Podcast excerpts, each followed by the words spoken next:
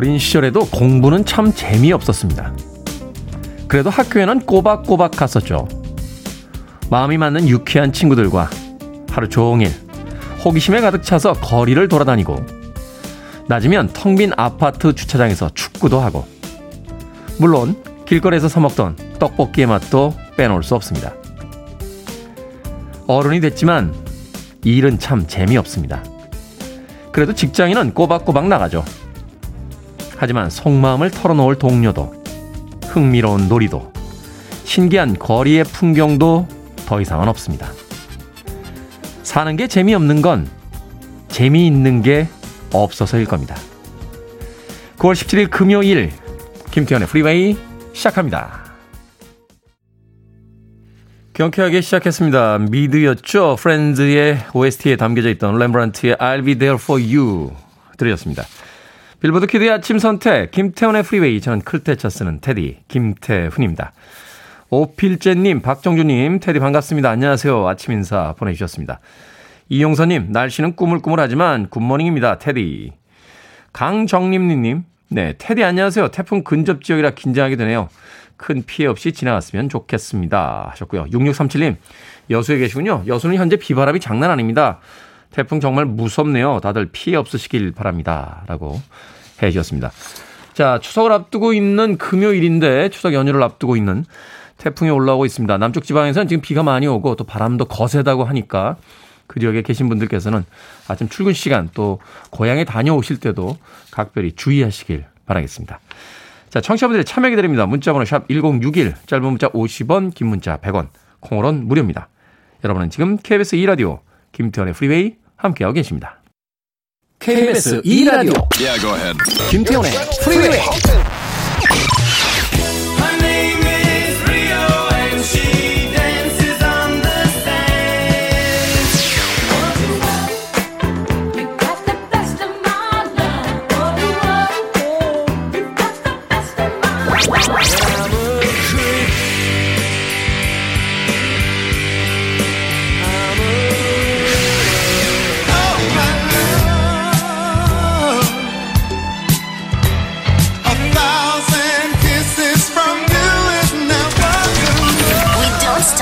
music. 5239님의 신청곡으로 들려드린 곡 마티카의 토이 솔저스 들으셨습니다. 자, 1578님께서요. 테디 오늘 제 생일입니다. 축하받고 싶어 문자 보냅니다. 남편이 예, 챙겨주네요. 저녁 식사로 갈 예정이에요. 아이들한테 축하 문자라도 오겠죠? 라고 하시면서 생일 축하한다는 어, 이야기 들려달라고 해주셨습니다. 1578님. 진심으로 생일 축하드립니다. 남편분께서 저녁 식사 챙겨준다고 하셨으니까 맛있는 거 드시고 오십시오. 아이들한테 축하 문자 오겠다고요? 글쎄요. 그건 장담 못 합니다. 네.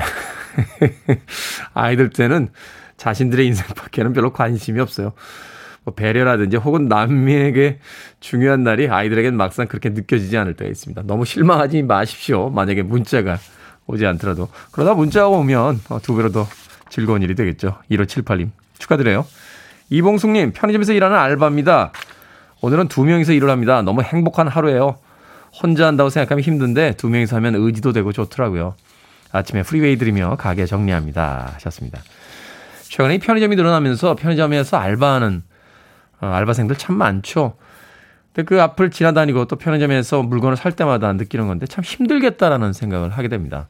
하루 종일 아, 손님들을 상대하는 것도 힘듭니다만 혼자 있잖아요. 대부분. 어, 편의점에서 이제 두 명 혹은 세 명이서 일하는 경우는 그렇게 많지 않으니까 혼자서 그 가게를 지키고 뭐 낮에는 그래도 좀 괜찮습니다만 밤이나 새벽 시간에 그 일하는 알바생들 보면 참 힘들겠다라는 생각하게 되는데 오늘 두 명이서 일을 하게 돼서 기분이 좋으시다고 이봉숙님께서 문자 보내주셨습니다. 자, 재수소라고 어, 닉네임 쓰시네요. 안녕하세요. 시드니에서 가끔씩 인사드리는 시드니입니다. 드디어 불금입니다. 저에겐 정신없이 달려온 일주일을 마무리하는 날입니다. 하셨습니다. 호주가 우리보다 1시간 빠르죠? 거기는 지금 한 8시 15분 정도 됐겠네요. 남반구에 있으니까, 아, 아마 겨울에서 지금 봄 쪽으로 가는 날씨가 아닐까 하는 생각이 듭니다. 멋진데요. 어, 저는 여름 좋아해서 그런지 몰라도 겨울쯤 되면 남반구에 가서 살고 싶어요. 재미있는 건 그 물을 내리면요. 이렇게 하수 같은데 물이 도는 방향이 다릅니다. 예. 남방구하고 북방구가 이렇게 다 도는 방이 다르대요. 예. 다 알고 있었던 거예요? 밖에 있는 사람들? 나만 아는 줄 알고 되게 신기하게 이야기했는데 다들 고개를 끄덕여서 예. 별것도 아닌 지식으로 잘난 척한 꼴이 돼버렸습니다. 제수소님 가끔 어, 인사 보내주십시오. 호주 시드니의 예, 일정도 궁금하네요. 김소연님 아침부터 눈이 부어서 숟가락 냉동실에 넣었다 빼서 마사지 하는데 그게 문제가 아니라 눈썹 관리가 더 시급한 것 같아요. 하셨습니다. 아침에 이렇게 눈 퉁퉁 부으면 그 냉동실에다가 숟가락 넣어놨다 이렇게 꺼내가지고 눈에다 이렇게 대잖아요. 조심하셔야 돼요. 저도 옛날에 한번 아침에 눈에 너무 붓는 것 같아서 전날 밤에 냉동실에다 수저 넣어놨다가 아침에 드디어 이제 부은 눈을 가려채 자고 수저를 댔다가 눈에 붓는 바람에 야 아침에 아주 코미디 한 번 했습니다. 김소연님 눈썹 관리 시급합니까? 사진에도 한번 보고 싶네요. 제가 판가름을 해드릴 수도 없고. 음악 듣습니다. 7694님의 신청곡으로 합니다. 루더 반드로스, Never Too Much.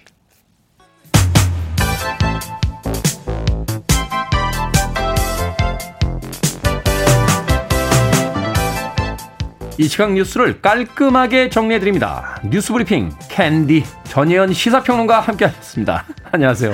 안녕하세요. 전예현입니다. 신기 방기 이런 용어 어른들이 많이 쓰시는데 네. 신기 방기 테디 캔디. 아 네. 죄송합니다. 어, 괜찮네요. 어, 괜찮네. 테디 캔디. 네. 네. 캔디 시사평론가의 캔디 전예현 시사평론가.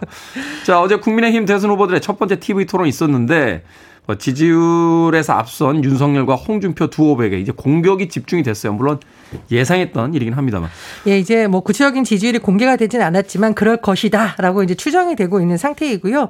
국민의힘이 대선 주자를 8명으로 1차 컷오프를 진행을 했고 어제 드디어 첫 번째 TV 토론을 제안을 했습니다.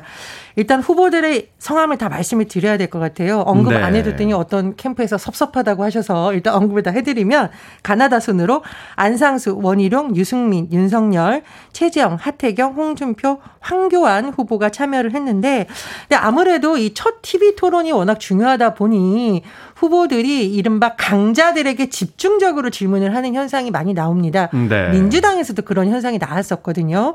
그래서인지 어제 이른바 이강으로 분류되는 윤석열, 홍준표 후보에 대한 공격이 집중이 됐었고 또 윤석열, 홍준표 후보 간의 신경전이 벌어지기도 했습니다. 먼저 쟁점이 됐던 사안 하나 살펴보면 최근 정치권의 관심사인 고발사주 의혹과 관련해서 홍윤 신경전이 벌어졌는데요. 이유가 있습니다. 최근 윤석열 후보 측에서 조성은 씨와 박지원 국정원장 고발하면서 성명 불상자 1인 고발장에 적시를 했는데 네. 제가 지난번에 한번 말씀드렸는데 이 성명 불상자 1인이 홍준표 후보 관계자라는 소문이 돌았다가 그 관계자가 또 그날 알리바이 입증하면서 굉장히 이게 좀 양측에 신경전이 됐었거든요. 그러니까 이게 말하자면 이제 내부에서 오히려 사주한 거 아니냐? 그렇죠. 내부에서 국정원장까지 만나서 뭔가 공모한 거 아니냐? 우리 불나게 하려고 그랬는데 뭐 결과적으로 보면 아직까지는 물증이 없고 오히려 참석한 것으로 알려진 인물이 본인의 영수증 내역 이런 거 다 언론에 공개하면서 나는 그 자리에 있었을 수가 없고 만난 적도 없다라고 이제 동시간에 다른 데 있었다. 예, 반론을 한 겁니다. 그러니까 홍준표 후보가 최근 윤석열 후보에게 이런 말 퍼트리는 사람들 퇴치시키라고까지 주장을 했는데 어제 토론회에서도 다시 이걸 계속 물었어요. 근데 윤석열 후보 같은 경우에는 금시 초문이다. 또 이렇게 답변을 한 상황입니다. 자, 그리고 홍준표 후보와 윤석열 후보 검사 출신이죠. 그런데 윤석열 후보의 경우에는 중앙지검장 시절에 수사를 대대적으로 한 바 있는데 이 문제를 이제 홍준표 후보가 집중적으로 물었습니다. 당시에 1000명 소환했고 200명 구속하고 그중에 5명이 극단적 선택했다라고 하면서 그러면 우리 당 들어올 때 사과했어야 되는 거 아니냐. 라고 주장을 했는데 윤석열 후보가 검사로서 맡은 소임했다. 검사로서 한 일에 대해 사과하는 건 맞지 않다. 이렇게 또 신경전을 벌였습니다. 그러니까 홍준표 후보 입장에서 이제 정치적으로 보수를 괴멸시킨 거 아니냐 이렇게 이야기했고 윤석열 후보 입장에서는 검사로서 할 일을 했을 뿐이다 이렇게 대답을 한 거죠. 그렇죠. 사실 이 보수 진영 괴멸 이 말 굉장히 무서운 말이죠. 근데 어쨌든 어, 보수 진영 사람들에 대한 수사를 했었던 부분을 계속 이제 문제를 삼고 있는 겁니다. 그리고 이제 홍준표 후보도 공격을 받았는데 홍준표 후보에게 원희룡 후보가 이렇게 물었거든요. 민주당 측보다 더 내부 공격에 열 올리고 있는다. 과연 국민의힘 원팀이냐 이렇게 물었고 하태경 후보는 뭐 이거 민주당 대변인을 하는 거 똑같은 거 아니냐고 물었는데 홍준표 후보가 정치 그렇게 하지 말라 이렇게 답변을 했습니다. 이게 저는 이게 홍준표 후보 특유의 좀 스타일인 것 같아요. 뭐 여기에 대한 평가는 나뉩니다만 그래서 쓴 소리 들으라고 했더니 쓴 소리가 아니라 못된 소리다. 뭐 이런 또 어록이 남기도 했어요. 어, 그리고 유승민 후보도 지금 뭐 추격전을 벌이고 있다는 분석이 나오고 있는데 탄핵 관련해서 물었어요. 유승민 후보가 박근혜 전 대통령에 대해서 어, 홍준표 후보가 했던 말을 다시 끌어다가 아니 뭐 예를 들면 홍 후보에 대해서 박근혜 전 대통령에 대해서 춘향이 아니고 향단이었다. 탄핵을 당해도 싸다. 이렇게 말하지 않았느냐. 그랬더니 홍준표 후보가 박근혜 전 대통령 문제는 유승민 후보가 나한테 물을 자격이 없다. 이렇게 했고요. 유승민 후보에게 이른바 이제 배신자 프레임에 대한 질문이 나왔는데 네. 그럼 내가 배신자면 그럼 최순실이 충신이냐? 난 양심과 소신에 따라서 탄핵을 한 거다. 또 이렇게 답변을 하기로 했습니다. 어제 두 번의 주도권 토론이 있었는데 약 2시간 정도 진행이 된 토론회에서 윤석열 후보에 대해서 11번 홍준표 후보에 대해서 8번 지목이 나왔다고 하고요. 다른 후보들은 뭐 한 차례에서 세 차례 지목에 그쳤기 때문에 아무래도 이 두 후보에 대한 검증, 견제가 주로 이뤘다는 분석이 나오고 있습니다. 국민의힘이 앞으로 23일, 26일, 28일, 10월 1일, 5일을 비롯해서 총 다섯 번의 토론회를 더 합니다. 네. 10월 8일 2차 예비 경선을 통해서 주자를 4명으로 압축할 예정입니다. 그렇군요. 최근에 뭐 그 민주당도 그렇고 국민의힘도 그렇고 이 대선 후보들 TV 토론 보면 살벌합니다. 예, 어떤 데 보면 또 굉장히 훌륭한 토론이기도 하고 어떤 데 보면 또 너무 인신공격이 아닌가 그런 좀 비판도 나올 만한 대목이 있습니다. 네. 자, 그동안은 자녀 백신으로 1차 접종만 가능했는데 앞으로는 2차 접종까지 가능하다고요? 언제부터 가능합니까? 예, 어, 오늘부터 가능합니다. 아, 자, 2차 접종 SNS 당일 예약 할 수 있고요. 아, 다만 간격을 잘 보셔야겠습니다. 자, 화이자는 3주, 모더나는 4주, 아스트라제네카는 4주에서 12주인데 예전보다 사실 이 간격이 훨씬 당겨진 거예요. 네. 네. 어, 정부에서 최대한 빨리 또 자녀 백신을 잘 활용하겠다라는 방침만 이렇게 진행이 된 것으로 보이는데요. 의료기관 예비 명단을 활용해 2차 접종을 할 경우에는 예전에는 1차 접종한 곳에만 가능했어요. 근데 이제는 그렇죠. 자녀 백신이 있는 모든 병원에서 맞을 수가 있습니다. 어, 그런데 나 예전에 2차 접종 예약했는데 이번에 만약 자녀 백신으로 당일 접종 예약하면 어떻게 돼야 되냐? 자동으로 취소가 된다고 하니까요. 아. 예전에 했던 것은 걱정하지 않으셔도 되고요. 또 하나 소식을 전해드리면 이 접종 대상이었는데 그동안 뭐 접종 순서를 놓치거나 하지 못한 분들이 있을 겁니다. 이런 분들은 18일 오후 8시부터 30일 오후 6시까지 다시 예약을 통해서 접종을 받으실 수 있고요. 네. 접종은 다음 달인 10월 1일부터 16일까지 진행이 되고 화이자나 모더나 백신으로 접종이 실시될 계획입니다. 네, 예약 놓치신 분들은 18일부터 이달 말까지 이제 추가 예약이 진행이 된다고 하니까 참고하시길 바라겠습니다. 자, 머지 포인트 사태 집단 소송으로 이어질 전망이라고 뉴스가 나왔습니다. 피해자들이 집단 민사 소송을 제기할 계획이라고요? 예, 머지 플러스의 경우 보통 20% 할인 혜택이라는 것 때문에 많은 또 소비자들이 이걸 이용했었는데 네. 지난달에 이 사용처를 대폭 축소하겠다. 그러니까 뭐 대형마트, 편의점, 커피 전문점 이게 200개 정도의 제휴업체였는데 줄여서 어, 하겠다 이렇게 하면서 이제 난리가 났던 상황입니다. 그런데 이 피해자들이 여러 가지 뭐 방법을 하는데 좀 쉽게 해결이 되지 않은 상황이에요. 결국은 소송으로 가게 됐는데요. 아, 집단 소송이 한 140명 정도가 참가를 해서 추정 피해액을 2억 원 정도로 해서 민사 소송장을 아마 오늘쯤 제출할 것으로 알려지고 있습니다. 근데 이와 별도로 지금 수사도 진행되고 있거든요. 왜냐하면 머지 플러스가 전자금융업자로 등록이 되지 않은 상태예요. 그런 상태에서 모바일 상품권 발행한 부분이 네. 전자금융거래법 위반했다 이렇게 금융당국이 의뢰를 했고 수사가 진행되고 있는데요. 앞서서 이미 머지 플러스를 비롯한 관계사에 대한 압수수색이 진행이 됐고 경영진을 출국 금지한 상황입니다. 수사가 얼마나 속도를 낼지 또 별개로 소송은 어떻게 진행이 될지 주목이 됩니다. 이 머지 포인트 사태 참 문제가 있더라고요. 그 회사를 열어봤더니 수익 사업이 전혀 없고 그냥 신규 회원들 돈 받아서 기존 회원들 충당시켜주는 말하자면 밑돌 빼서 위로 올리는 이런 형태였다고 하는데 철저히 수사를 해서 좀 재벌 방지를 좀 해주셔야 될 것 같습니다. 자, 오늘의 시사 엉뚱 퀴즈 어떤 문제입니까? 예, 앞서 2차 접종도 자녀 백신으로 맞을 수 있다는 소식을 전해드렸는데요. 제가 오늘 시성등 퀴즈를 읽으면서 우리 작가님들 천재다. 자, 네. 자녀 백신은 자녀가 있든 없든 다 맞을 수 있어요. 자, 엉뚱 퀴즈 나갑니다. 지금은 출산을 장려하는 시대인데 과거에는 인구가 급격히 증가해 산하 제한 정책 펴기도 했고요. 산하 제한 메시지 담은 표어도 많았습니다. 이런 표어가 있었는데 하나씩만 나와도 땡땡땡은 초만 원. 이 땡땡땡에 들어갈 말은 무엇일까요? 참고로 우리나라 전체를 비유적으로 이르는 말입니다. 1번 삼천리, 2번 양촌리, 3번 코끼리, 4번 애누리. 정답 아시는 분들은 지금 보내주시면 됩니다. 재미있는 오답 포함해서 총 10분께 아메리카노 쿠폰 보내드리겠습니다. 과거에 산하 제한 메시지를 담은 표 중에 하나씩만 나와도 땡땡땡은 초만원이라는 표가 있었죠. 여기에서 땡땡땡에 들어갈 말은 무엇일까요? 우리나라 전체를 비유적으로 이르는 말입니다. 1번 삼천리, 2번 양촌리, 3번 코끼리, 4번 애누리 되겠습니다. 문자번호 샵 1061, 짧은 문자 50원, 긴 문자 100원, 콩으로는 무료입니다. 뉴스브리핑 전혜연 시사평론가와 함께했습니다. 고맙습니다. 감사합니다. 이라디오 출근길 교통정보입니다. 제주도는 지금 태풍 경보가 내려져 있고 집중 호우가 쏟아지고 있는데요. 도로 침수 구간이 많으니까 출근길 각별히 유의하셔야겠습니다. 그리고 오늘도 오전까지는 제주공항 항공편이 결항될 것으로 보이고요. 여객선은 전면 통제됐습니다. 한편 오늘 오후부터 귀성길에 오르는 분들 계실 텐데요. 서울 시내 그리고 고속도로 출근길은 평소보다 수월합니다. 다만 남부와 충청 지역에는 비가 내리고 있는데요. 경부고속도로 부산 쪽으로 대전 부근 그리고 양산 부근은 빗길 사고 때문에 정체되고 있습니다.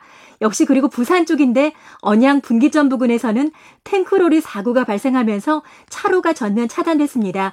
울산 고속도로 이용하실 분들은 서울산 나들목에서 우회를 하시기 바랍니다. 혈압, 혈당, 콜레스테롤 체크, 혈관 건강의 신호 등입니다. 질병관리청 협찬 출근길 교통정보 이현입니다.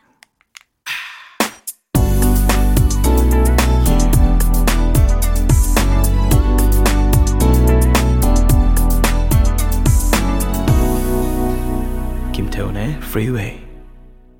노랫말이 정말 슬프죠. 나는 진실로 정말로 특별한 사람이고 나도 그렇게 되길 원했지만 난 여전히 아무것도 아니다. 라고 노래합니다. 90년대 청춘들의 송가와 같은 곡이 아닐까 하는 생각이 듭니다. 8471님과 9540님께서 신청해 주신 라디오헤드의 Creep 들으셨습니다. 거짓말 하나도 안 하고요. 90년대 후반인가요? 중반인가요? 홍대 클럽에서 혼자 이렇게 술 마시고 있는데 어떤 여자분이 하룻밤 사이에 이 음악 다섯 번 신청하는 거 본 적 있어요. 무슨 사연이 있었길래 하룻밤에 Creep을 다섯 번이나 들어야만 했던 걸까요? 라디오헤드의 Creep. 그 여성분도 지금은 중년의 나이가 돼 있겠죠. 자, 오늘의 시사 엉뚱 퀴즈. 과거 산아 제한 메시지를 담은 표어 하나씩만 낳아도 땡땡땡은 초만원에서 땡땡땡에 들어간 말은 뭘까요? 정답은 일번 삼천리였습니다. 하나씩만 낳아도 삼천리는 초만원. 자, 1213님, 1번입니다. 삼천리, 삼천리 금수강산이라고 보내주셨고요. 어, 키우라고 어, 키워드 쓰시는데 4번 애누리 애누리 없이 세상 살기 힘듭니다.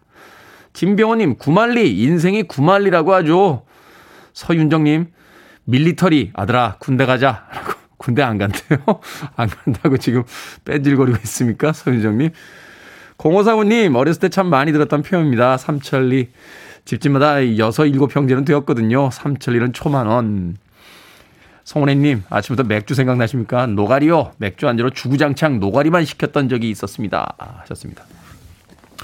제가 이 시간에 한번 이야기 드렸던 것 같은데, 제가 아는 그 선배님 중에 여자 선배님이 한 분 계셨어요. 이분이 없으면 정말 예전엔 맥주를 안 마셨습니다. 아, 참 가난하던 시절이라 안주 시킬 돈이 별로 없었는데, 이 여자 선배님은요, 오징어를 정말 실처럼 자르셨어요. 실처럼. 그래서 오징어 한 마리만 오면 한 다섯 명이 먹을 수 있을 만한 분량으로 만드십니다. 한 모금에 그거 딱 하나 먹거든요. 저희가 예수님이 그 물고기 두 마리와 떡 다섯 개로 5천 명을 먹인 것 같은 기적이다. 라고 해서 그 여자 선배님을 정말로 사랑했던 적이 있습니다. 갑자기 노가리라는 오답 듣다 보니까 그 옛날 생각이 나는군요. 송은혜님. 자, 방금 소개해드린 분들 포함해서 모두 10분께 아메리카노 쿠폰 보내드립니다. 당첨자 명단은 어, 김태훈의 프리웨이 홈페이지에서 확인할 수 있고요. 콩으로 당첨이 되신 분들은 방송 중에 이름과 아이디 문자로 보내주시면 모바일 쿠폰 보내드리겠습니다. 문자 번호는 샵 1061, 짧은 문자는 50원, 긴 문자는 100원입니다. 2569님께서요, 테디, 팀장님이 다른 팀에 저를 소개해 주시면서 제가 친동생처럼 아끼는 친구입니다. 라고 친분을 과시하시더라고요. 이에 질세라. 저 역시 맞아요. 제가 우리 팀장님 첫사랑한테 차였을 때도 상담해드리고 치질 수술 받으셨을 때도 간호해드리고 했습니다. 거의 친형제나 다름없이 가까운 사이죠. 라고 했다가 옥상에 불려가서 한 시간 동안 혼났습니다. 적당히를 몰랐네요. 하셨습니다. 2569님. 팀장님과 취향을 하겠는데, 할 말이 있고 안 할 말이 있는 거 아니겠습니까? 자, 아이스크림 2인용 교환권 보내드리겠습니다. 팀장님과 함께 예쁜 사랑 하시길 바랍니다. 5346님과 박정선님의 신청곡으로 합니다. Survivor, Eye of the Tiger.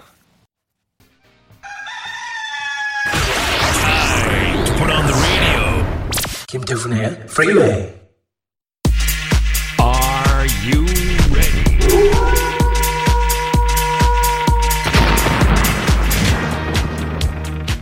끊임없이 나타나는 크고 작은 고민들 여기서 해결하시죠. 결정은 해드릴게 흰색의 상담소. 1003님, 사장님께서 추석 선물을 주신다고 하는데요. 참치를 달라고 할까요? 아니면 샴푸를 달라고 할까요? 샴푸요. 참치는 없어도 되는데 아침에 샴푸 떨어지면 황당합니다. 1121님, 나이 50에 재취업에 성공했는데요. 제가 주인 정신을 갖고 일을 잘 하는지라 기존에 있던 직원들에게 따돌림을 당하고 있습니다. 때려치울까요? 아니면 견뎌볼까요? 견뎌야죠. 주인이 때려치우는 게 어디 있습니까?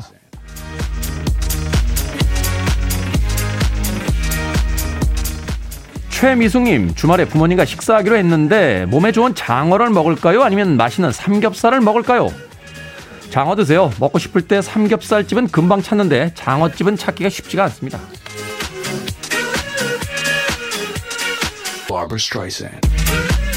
1004님, 고민 있습니다. 긴 머리를 유지할까요? 아니면 산뜻한 단발을 해볼까요? 미용실 가기 전에 결정해 주세요. 단발하세요. 저는 단발이 좋아요.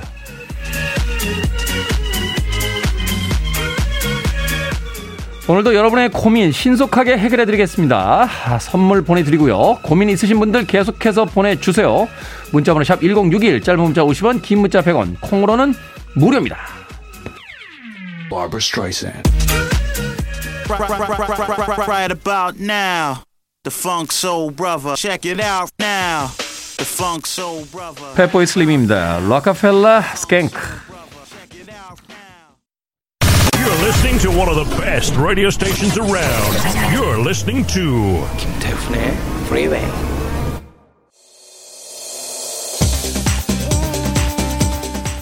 빌보드 키드의 아침 선택 KBS 2 라디오 김태훈의 프리웨이 함께하고 계십니다. 자 금요일이라 좀 경쾌한 음악 일부 끝곡으로 골라봤습니다. 맨디 모어 I Wanna Be With You.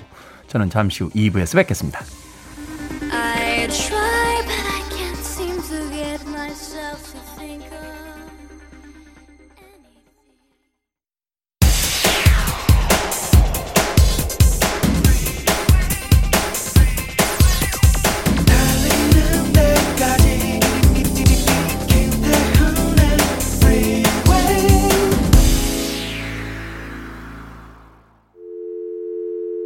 Your arms around me. I need to feel your touch.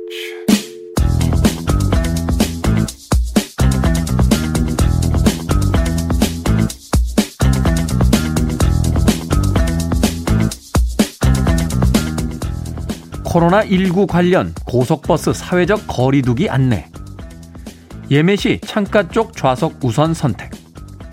차량 내 마스크 반드시 착용. 차량 내 대화 자제 및 음식물 반입과 섭취 금지. 저희 고속버스 운송업계는 코로나19 전염 방지를 위하여 차량 방역, 승무원의 마스크 착용, 손 소독제 비치를 강화했습니다. 일부 노선의 감회 운행으로 불가피하게 결행이 발생할 수 있으니 출발 전 해당 차량의 운행 정보를 확인하여 주시기 바랍니다.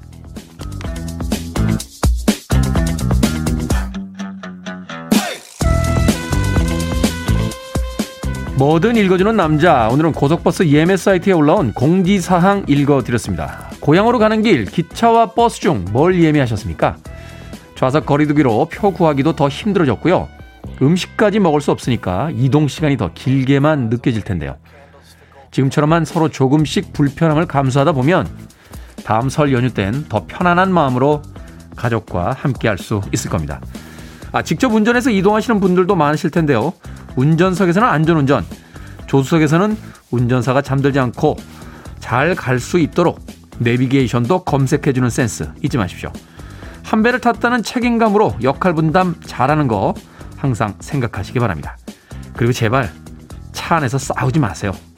화난다고 내릴 수도 없잖아요. 도시의 우화 같았던 미드였죠. 아, 블루문 특급. 우리나라에선 그런 제목으로 방영이 됐습니다. 원제는 Moonlighting이었어요. 아, 바로 그 주제곡 알 자로의 Moonlighting 들으셨습니다. 머리숱이 많을 때 브루스 윌리스와 당대 최고의 슈퍼 모델이자 배우였던 시빌 셰퍼드가 함께했던 그런 드라마였습니다. 아마 이 드라마 보신 분들 꽤 많으실 것 같은데 바깥쪽에 우리 스탭들이 눈을 동그랗게 뜨는 걸 보니까 아, 우리 스탭들은 본 적이 없는 드라마군요. 알 자로의 Moonlighting. 자, 얼마 있으면 추석이니까요. 어, 보름달을 생각하며 2부의 첫 번째 곡으로 선곡해드린 곡이었습니다. 자, 김태훈의 프리웨이 2부 시작했습니다. 앞서 일상의 재발견, 우리 하루를 꼼꼼하게 들여다보는 시간. 뭐든 읽어주는 남자. 오늘은 고속버스 예매 사이트에 올라온 공지사항 읽어드렸습니다. 김지연님, 저는 비행기로 가요. 표가 많던데요. 하셨습니다. 아, 그래요? 참고하시길 바라겠습니다. 찐이님, 이번엔 버스로 창가 자리로 예약 완료요. 저번 휴가 때 타보니까 그런 멘트 나오더라고요. 김경애님, 고향에 가고 싶네요. 하시면서 부러운 마음 표현해 주셨고요. 1226163님, 신랑이 바빠서 우리 먼저 고향 갑니다. 중학생 아이들 기차 처음 타본다면 너무나 신나네요. 아이들이 좋아하니 저도 여행 가는 것 같은 착각이 듭니다. 하셨습니다. 82또 72님께서, 8271님. 항상 출근길에 들었는데 오늘은 남편이 운전하고 목포 가는 길입니다. 김태훈이 누구냐 묻는 남편과 아들에게 그냥 들어봐. 출근길에 들으면 미소 짓게 된다. 라고 얘기해 줬습니다. 제가 누군가에게 미소를 짓게 만들 수 있는 사람인가요? 제가 좋아하는 그 동남아시아의 속담 자주 이야기 드리죠. 어, 친구를 웃게 하는 자는 천국에 갈 자격이 있다. 많이 웃어 주십시오. 예, 천국에 가보고 싶습니다. 어떻게 생겼는지 꼭 한번, 꼭 한번 보고 싶습니다. 하지만 너무 일찍 보고 싶지는 않습니다. 네. 자, 뭐든 읽어주는 남자. 김태훈의 프리웨이 홈페이지 게시판 사용하시면 되고요. 말머리 뭐든 달아서 문자로도 참여가 가능합니다. 문자 번호 샵1061, 짧은 문자는 50원, 긴 문자는 100원, 콩으로는 무료입니다. 채택되신 분들에게는 촉촉한 카스테라와 아메리카노 두 잔 모바일, 모바일 쿠폰 보내드리겠습니다. I want it, I need it, I'm desperate for it. Okay, let's do it. 김태훈의 Freeway. 리듬감 넘치는 두 곡의 음악 이어서 들려드렸습니다. 80년대에 정말 대단한 인기를 끌었던 팀들이었죠. 듀란 듀란의 리오 그리고 레벨 42의 Lessons in Love까지 두 곡의 음악 이어서 들려드렸습니다. 한성남님, 저 조금 있다가 면접 보러 갑니다. 너무 떨립니다. 프리웨이 들으면 좀 진정하고 기좀 받아가려고요. 잘 되라고 응원 좀 해주세요. 면접은 봐도 봐도 떨려요. 잘하는 노하우도 좀 알려주십시오. 하셨습니다. 제가 면접을 그렇게 본 적이 없어서요. 몇 번 봤던 면접도 그렇게 성공적이진 않았습니다. 예. 그럼에도 회사를 다닐 수 있게 해주신 당시의 면접관 분들에게 진심으로 감사의 말씀 다시 한번 드리고 싶습니다. 아, 사람들을 만났을 때 어떤 점이 매력적으로 보여질까요? 저는 사실 면접이라는 것도 그렇게 생각해요. 음, 면접관 입장에서는 우리 회사에 저 사람이 꼭 필요한 사람인가를 이제 결정하면서 보잖아요. 근데 거기서 떨어졌다라면, 어, 나하고 그 회사는 안 맞는 거죠.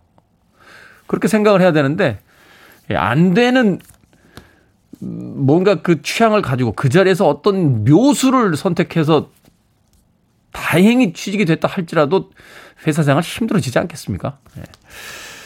저 회사 다닐 때 가끔 사고 치면은 저희 그 부장님이 항상 그러셨어요. 저놈을 내가 뽑았잖아. 저놈 이라고 하셔서 네, 좀 난처했던 순간들이 있습니다. 한성남님 가셔서요. 당당히 하세요. 네, 회사일 뿐입니다. 아, 그것이 결국 어떤 음, 나의 어떤 인생을 좌지우지하는 공간이 아니라 회사일 뿐이에요. 뭐 뽑아주시면 열심히 일하겠습니다. 아니면 전 딴 데로 갑니다. 라고 면접 보십시오. 자신있게 하시는 게 제일 좋습니다. 한성남님. 아메리카노 모바일 쿠폰 한 장 보내드리겠습니다. 면접 잘 보시고 나오시면서 커피 한 잔 하시길 바라겠습니다. 손민지님 축하해 주세요. 제가 드디어 오늘 수간호, 수간호사로서 첫 출근을 했습니다. 백의 천사로 환자들을 위해 일한 지 15년 만에 수 간호사로 진급했습니다. 축하해 주세요. 하셨습니다. 축하해 드리겠습니다. 그리고 지난 15년간 많은 아픈 분들 위해서 일해 주신 거 진심으로 감사합니다. 수간호소 하면은 주사 정말 잘 놓으시겠네요. 저는 병원에 있을 때 아, 수 간호사가 들어와서 주사를 놔주면 그렇게 안정감이 있었습니다. 아, 주사를 굉장히 안 아프게 놔주시겠구나 하면서 주사 좀 안 아프게 부탁드릴게요. 손민지님께도 아메리카노 모바일 쿠폰 한 장 보내드리겠습니다. 두 분 다 콩으로 오셨는데요. 샵 1061로 이름과 아이디 다시 한번 보내주시면 모바일 쿠폰 보내드립니다. 짧은 문자 50원, 긴 문자 100원입니다. The Emotions입니다. Best of My Love.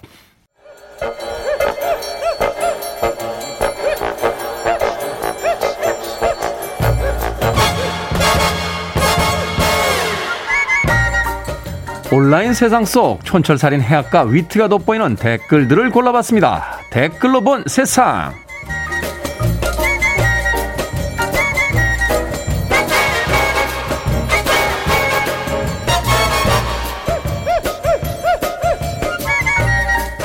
첫 번째 댓글로 본 세상. 호주의 한 남성이 경찰서를 찾았습니다. 29년 전 대마초 재배 혐의로 징역 3년 6개월을 선고받고 13개월 만에 탈옥한 탈옥수였는데요. 코로나19로 일거리가 줄자 집세를 내지 못해 노숙자 신세가 됐고요. 차라리 지붕이 있는 감옥이 낫겠다라고 생각을 했다는군요. 여기에 달린 댓글들입니다. 지수님, 3년 징역 살기 싫어서 29년을 숨어 살았다고요? 역시 범죄자의 사고는 독특하군요. 화사님, 코로나는 밥 비용도 별 수 없게 만드는군요. 자유보다 먹고 사는 게 더 큰 문제였던 거군요. 그런데 이번 판사님이 징역형 아니고 벌금형 내리면 어떻게 하죠? 이중고인데.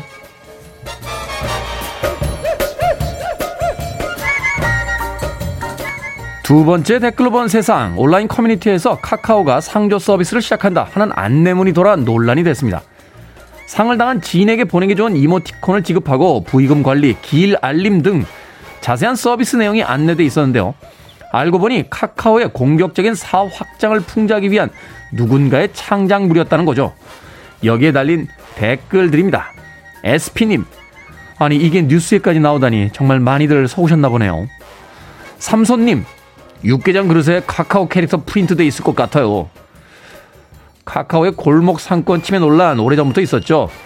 아니 그렇게 예쁜 이모티콘을 사용하는 회사가 왜 그렇게 탐욕스럽게 변한 겁니까? 제발 부탁인데 같이 좀 삽시다.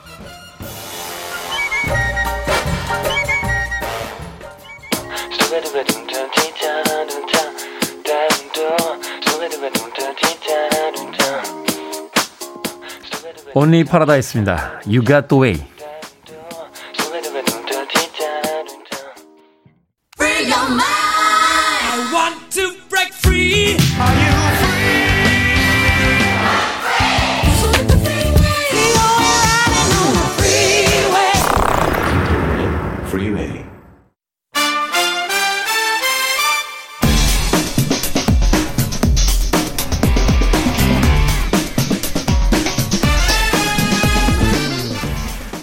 연휴 가족과 함께 볼만한 영화 소개해드립니다. 신의 한수 허나몽 영화평론가 이제 영화 전문 기자 나오셨습니다. 안녕하세요. 안녕하세요. 안녕하세요. 두 분은 추석 때 고향 가십니까? 아, 아니요. 네, 전 고향이 서울이고요. 네. 네. 그리고 보통 어, 제가 사는 집에 부모님과 동생네 식구가 모입니다. 음. 이렇게 뭐 제가 이렇게 왕입니다. 거기까지는 안 물어봤습니다. 오늘도 뭔가 긴장 상태. 네. 영화평론가 오늘 좀 부드럽게 해드리겠습니다. 아, 네. 추석 전이니까. 자, 오늘의 영화 9월 15일 개봉한 기적입니다. 두 분의 평점부터 먼저 들어봅니다. 네, 저의 기적 평점은요. 다섯 개 만점에 별 세 개 입니다. 별 3개. 네. 야, 모처럼 한국 영화인데 좀 아쉽네요. 별 어. 3개면. 그래도 뭐 가족끼리 네, 볼만하다. 네, 그 정도. 본인은 3개 주시고 남들 가족에겐 뭐라고 하시는 건지. 아, 너무한가요? 네. 다시 경직되네요. 이치의 영화 전문 기자 평점 몇 점입니까? 네, 저는 별 다섯 개 만점에 2.8개입니다. 3개에 미치질 못하는군요. 네. 아쉽습니다. 일단 뭐 줄거리부터 네. 이야기를 좀 들어보도록 하겠습니다. 네, 제가 소개를 해드리면요. 박정민 배우가 연기한 이제 중경이라는 인물이요. 어, 수학을 너무 잘해요. 수학을 잘한다. 네, 수학 천재예요. 하지만 수학에 열중하진 않아요. 음. 이 친구가 열중하는 건 뭐냐면 그 산속 깊은 곳에 살고 있는데 기차가 다니지 않아서 기찻길로 한, 한 시간을 나가서 기차를 타고 학교를 가야 하는 음. 그런 번거로운 그 학교 가는 생활을 하거든요. 네. 그래서 청와대 대통령에게 계속해서 편지를 씁니다. 그래서 쉰통이 넘게 편지를 썼어요. 아 기차 역을 내달라고? 네, 자기 아. 고향에 어, 역을 좀 만들어 달라. 하지만 그게 잘 되지 않습니다. 네. 네, 그러다가 어, 이 중경 학생의 출생과 관련한 이 비밀이 밝혀지는 그런 내용입니다. 아, 거기서 갑자기 출생의 비밀이 나옵니까? 어, 네. 아. 출생이라고 할까요? 아니면 가정사라고 할까요? 네. 가정사가 아, 네, 가정사겠네요. 같네요. 네. 음, 그렇군요. 뭐 제가 갑작스럽게 말씀드릴 수밖에 없는 게 네. 네, 그렇게 갑작스럽게 나옵니다. 반전처럼. 그래서 어쩔 수가 없어요. 어, 이제는 제 마음을 읽으시나 봐요. 네. 제가 공격을 막 준비하고 있었는데. 아니, 네. 제가 이렇게 줄거리 소개하는데 고개를 돌리셔가지고. 자, 그런데요. 이 영화가 실제로 있는 역을 이제 모티브로 삼았다. 그러니까 네. 이야기가 실제로 있었던 걸 모티브로 삼은 게 아니라 실제로 네. 있는 역을 이제 모티브로 삼았다 해서 화제가 네. 되는데 영화의 배경은 또 1980년대입니다. 네. 여러 가지 재미들이 좀 있을 것 같아요. 네, 일단 그 양원역이라고 하면 1988년도에 지어진 대한민국 최초의 민자역이거든요. 이게 네. 사실 최초의 민자 역이라고 하면 지금같이 막 화려하고 큰 민자 역사가 아니라 이때는 행정석의 어떤 사각지대에 놓인 주민들이 정말 십시일반해서 왜냐하면 계속 이렇게 간이역을 내달라고 요청을 하는데도 잘 들어지지가 않으니까 국가에서 그럴 예산이 없다. 네, 아, 올림픽을. 앞두고 있고 음. 예산도 적고 이래서 그냥 마을 주민들이 정말 직접 힘을 모아서 지은 역사거든요. 네. 그래서 굉장히 작고 뭐 역 이름 양원역 같은 경우도 마을 주민들이 직접 지은 이름이고요. 음. 그래서 이 여기에 뭐 상상력을 더해서 만든 작품인데 아무래도 배경이 80년대이다 보니까 그 추억의 팝송들도 많이 나오고요. 뭐 리차드 샌더슨의 리얼리티 같은 영화 음. 라붐에서 나왔던 그런 노래나 뭐 김완선 씨 노래도 나오고 여러 가지 소품이나 의상들로 그 시절의 분위기를 환기시키려고 노력을 하고 있어요. 뭐 집에 있는 전축 저 같은 경우는 비디오 경고 문구가 참 오랜만에 들어봤는데 아, 그 저는- 옛날 어린이들은 호환마마 전쟁이 무서웠지만 삐리, 지금 어린이들은 삐리. 네. 불법 비디오가 네. 비행 청소년으로 가는 무서운 결과를 초래, 초래한다는 그 경고 문구를 정말 오랜만에 들었거든요. 거기에 또 80년대 교복 자유라 그 음. 시대잖아요. 그때 사복에 이렇게 이름표를 이렇게 걸고 학교 가는 모습이 참 저는 신선하더라고요. 사복 자유라가 82년도 네. 어, 기억이 되는데 예, 그때 저도 참 음. 아마 여기 그 고등학교 1학년으로 이제 박정민 배우가 연기한 준경이라는 역할이 등장하는데 그게 네. 87년이에요. 그러니까 아마 여기서 테디와 가장 좀 그 어떻게- 맞는 세대가 아닌가 불편해하고 계시는데요, 또. 오래되신 분. 그런, 그런 얘기를 꼭 해야 됩니까? 네. 진행자의 이야기. 네. 아, 아니 부드럽게 좀 분위기를 풀어가려고. 아무튼 재밌네요. 이제 민자역 그 국가에서 만들어준 역이 아니라 이제 민간인들이 그 자기들이 돈을 모아서 만든 역을 실제 모티브로 삼아서 네. 거기에 네. 이제 상상의 이야기를 덧붙인 건데 네. 배경이 80년대고 음. 그 80년대 여러 또 어떤 시대상을 보는 것들 그것에 대한 어떤 또 즐거움도 있다. 근데 이 영화가 저는 이제 어떤 면에서는 너무 투명하다 는 생각이 드는 게 어떤 의미입니까? 어, 지금 이재 기자님 말씀하신 것처럼 이 80년대가 주는 그런 향수라든지 음악이라든지 소품도 있는 데다가 이 영화는 중반까지 웃기고 딱 보고 있으면 아, 이게 또 눈물을 향해서 흘러가겠구나. 하지만 또 겨, 결국 개봉 시기도 추석 연휴에 맞물려서 또 이렇게 개봉을 하고 그렇다면 이게 그 가족들과 함께 잠깐 웃으시다가 좀 울다가 음. 가족의 의미를 생각해 보라. 이제는 네. 좀 사라져 가는 듯했던 어떤 시대의 공식 같은 거 네, 어, 네. 70% 정도 웃기다가 30%에 펑펑 울게 만든다. 이 공식을 쫓아가고 있다. 그쵸. 아, 근데 그 공식이 그 퍼센티지가 좀 다릅니다. 어. 이 영화 같은 경우는 한 40%까지는 웃음, 음. 네, 60%가 감동과 눈물입니다. 조금, 조금 부담스럽네요. 퍼센테이지가 뒷부분이 조금 이렇게 압축적이면. 네, 네. 아니 근데 그 공식 자체가 나쁜 건 아니죠. 그걸 얼마나 이제 완성도 높게 만들어내느냐. 그쵸. 아, 거기서 이제 어떤 그 결과가 나오는 거니까. 네, 네. 별점을 3개 그리고 또 2.8개 주셨는데 네. 감점 요인이 있었다면 어떤 게 있습니까? 그러니까 저는 이제 너무 투명한 데다가 그 실화를 이제 배경으로 하잖아요. 양원역이라는 주는 게 그렇다면 저는 그 양원역의 배경이 주는 어떤 특징이 있을 거라고 생각을 했는데 뒤로 가면 갈수록 또 이 영화가 떠올리게 하는 다른 작품이 있습니다. 빌리 엘리엇. 빌리 엘리엇. 예, 아까 제가 이제 그 중경이가 이제 수학 천재 라는 말을 했잖아요. 네. 네. 수학 천재라서 이 친구는 그 작은 마을에 있기에는 굉장히 좀 아까운 인재입니다. 음. 밖으로 나가야 되는데 본인이 밖으로 나가려 하지 않아요. 결국 마지막에는 이제 아버지가 힘을 써서 밖으로 나가게 하는 마지막 장면. 흐름이 너무 빌리 엘리엇하고 이제 비슷하다는 거죠. 아. 네. 그래서 그런 점들이 저에겐 좀 아쉽게 다가왔습니다. 뭐 영화가 좀 어떤 오지- originality, 그러니까 네. 독창성이라든지 좀 새로운 것을 보는 듯한 신선함이 좀 그쵸. 떨어지다 보니까 네. 어, 감점 요인이 좀 있었다. 네. 이제 영화 전문 기자는 어, 정말 추석에 가족들이 보기에 좋은 따뜻한 가족 드라마임은 분명한 것 같아요. 저도 분명히 눈물을 흘린 부분들이 있고, 하지만 이 이야기들을 끌어가는 데 있어서 그 마을에서 주목받는, 모두에게 사랑받는 천재 소년이 그 오롯이 리더로서 이 양원영을 만들어내고 그 과정에서 가족 이야기가 들어가는데 이 가족 이야기를 그냥 하기에는 좀 영화 만드시는 분들이 좀 심심하거나 밋밋할 수 있다고 생각하셨던 것 같아요. 그래서 이야기상에 반전도 넣고 음. 관객들에게 어떤 초반에 트릭을 사용해서 마지막에 큰 감동으로 이어지게 하는 그런 기법들을 쓰셨는데 사실 저는 그게 이야기와 너무 착 맞는다기보다는 오히려 반전을 위한 반전처럼 느껴져서 이 따뜻한 가족 드라마 안에서 조금 불협화음이 나지 않았나라는 생각이 들더라고요. 이제 영화 전문 기자 이야기 듣다 보니까 예전에 그 스펜서 트레이시라고 하는 배우가 했던 이야기가 생각나는군요. 그 사람을 연기할 때 그 사람이 될 필요는 없다. 하지만 연기하고 있다는 건 들키지 마라. 라고 음. 했는데 어, 말하자면 이 영화가 그런 것들을 장치를 많이 만들었는데 그것이 너무 관객들에게 들켜버리니까 네, 네. 몰입이라든지 완성도에 조금 떨어지는 것 그렇죠. 같다. 네. 라고 이야기를 해주셨습니다. 음악 한 곡 듣고 와서 어, 계속해서 이야기 나눠보도록 하겠습니다. 신디 그레코의 음악 준비했습니다. 그래도 이 역을 만들어냈다는 건 마을 사람들의 꿈이 이루어진 거니까요. Making Our Dreams Come True 듣습니다.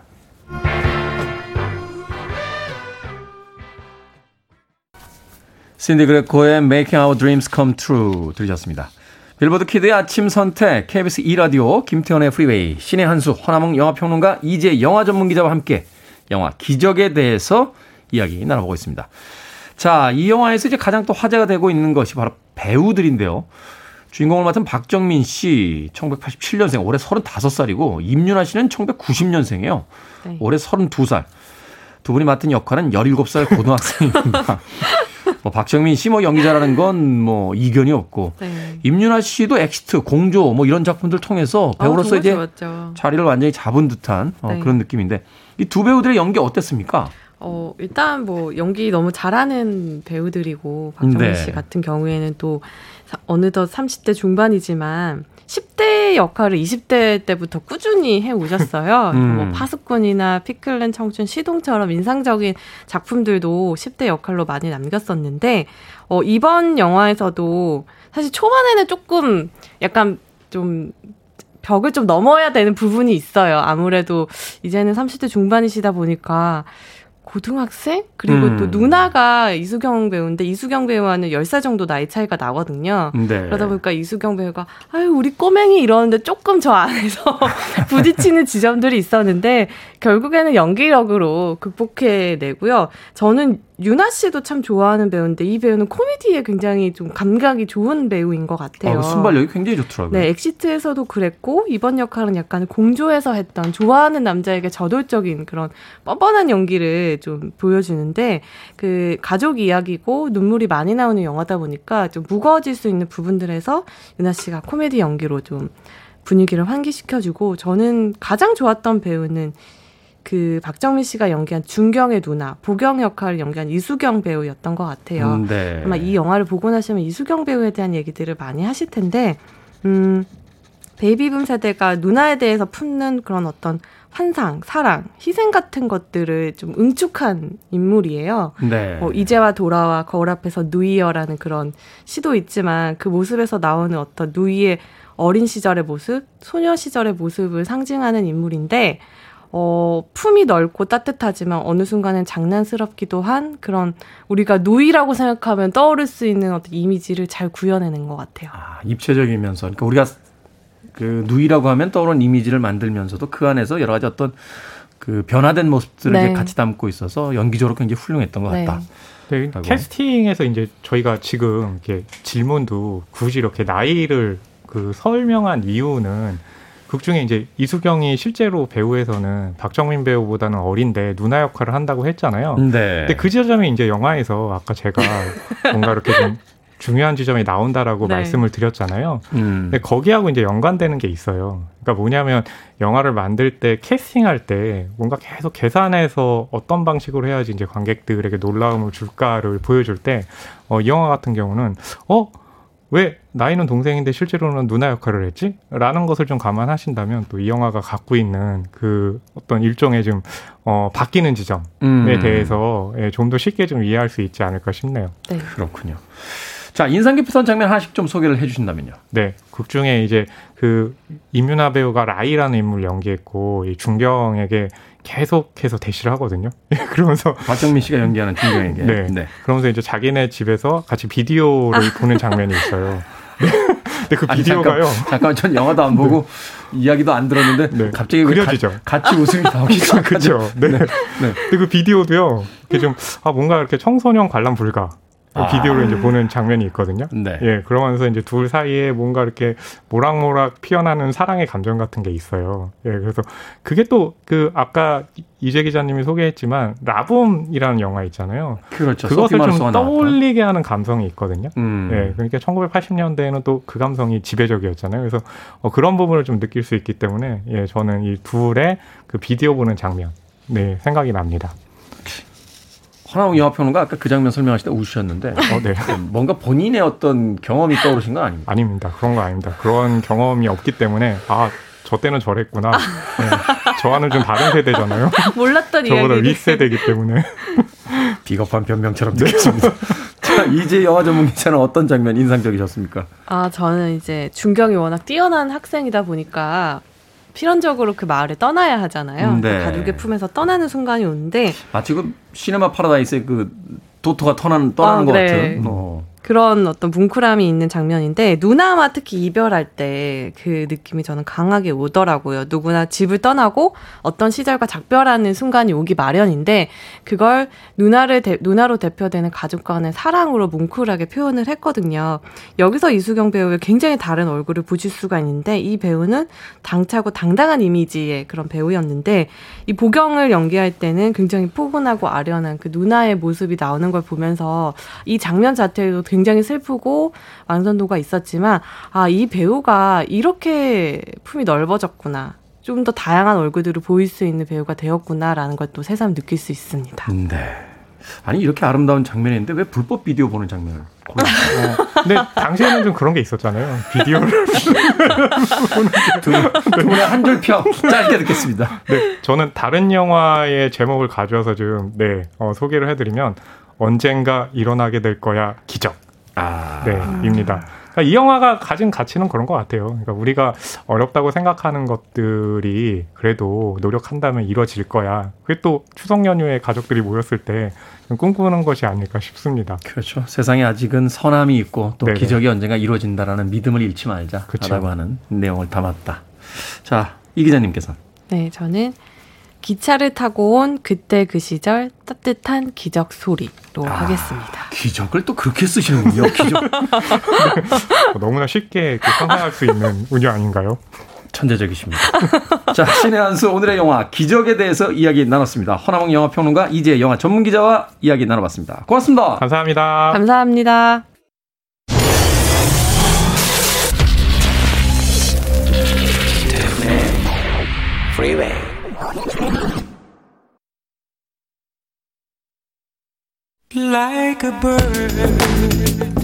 KBS 라디오 김태훈의 프리웨이 오늘 방송 여기까지입니다.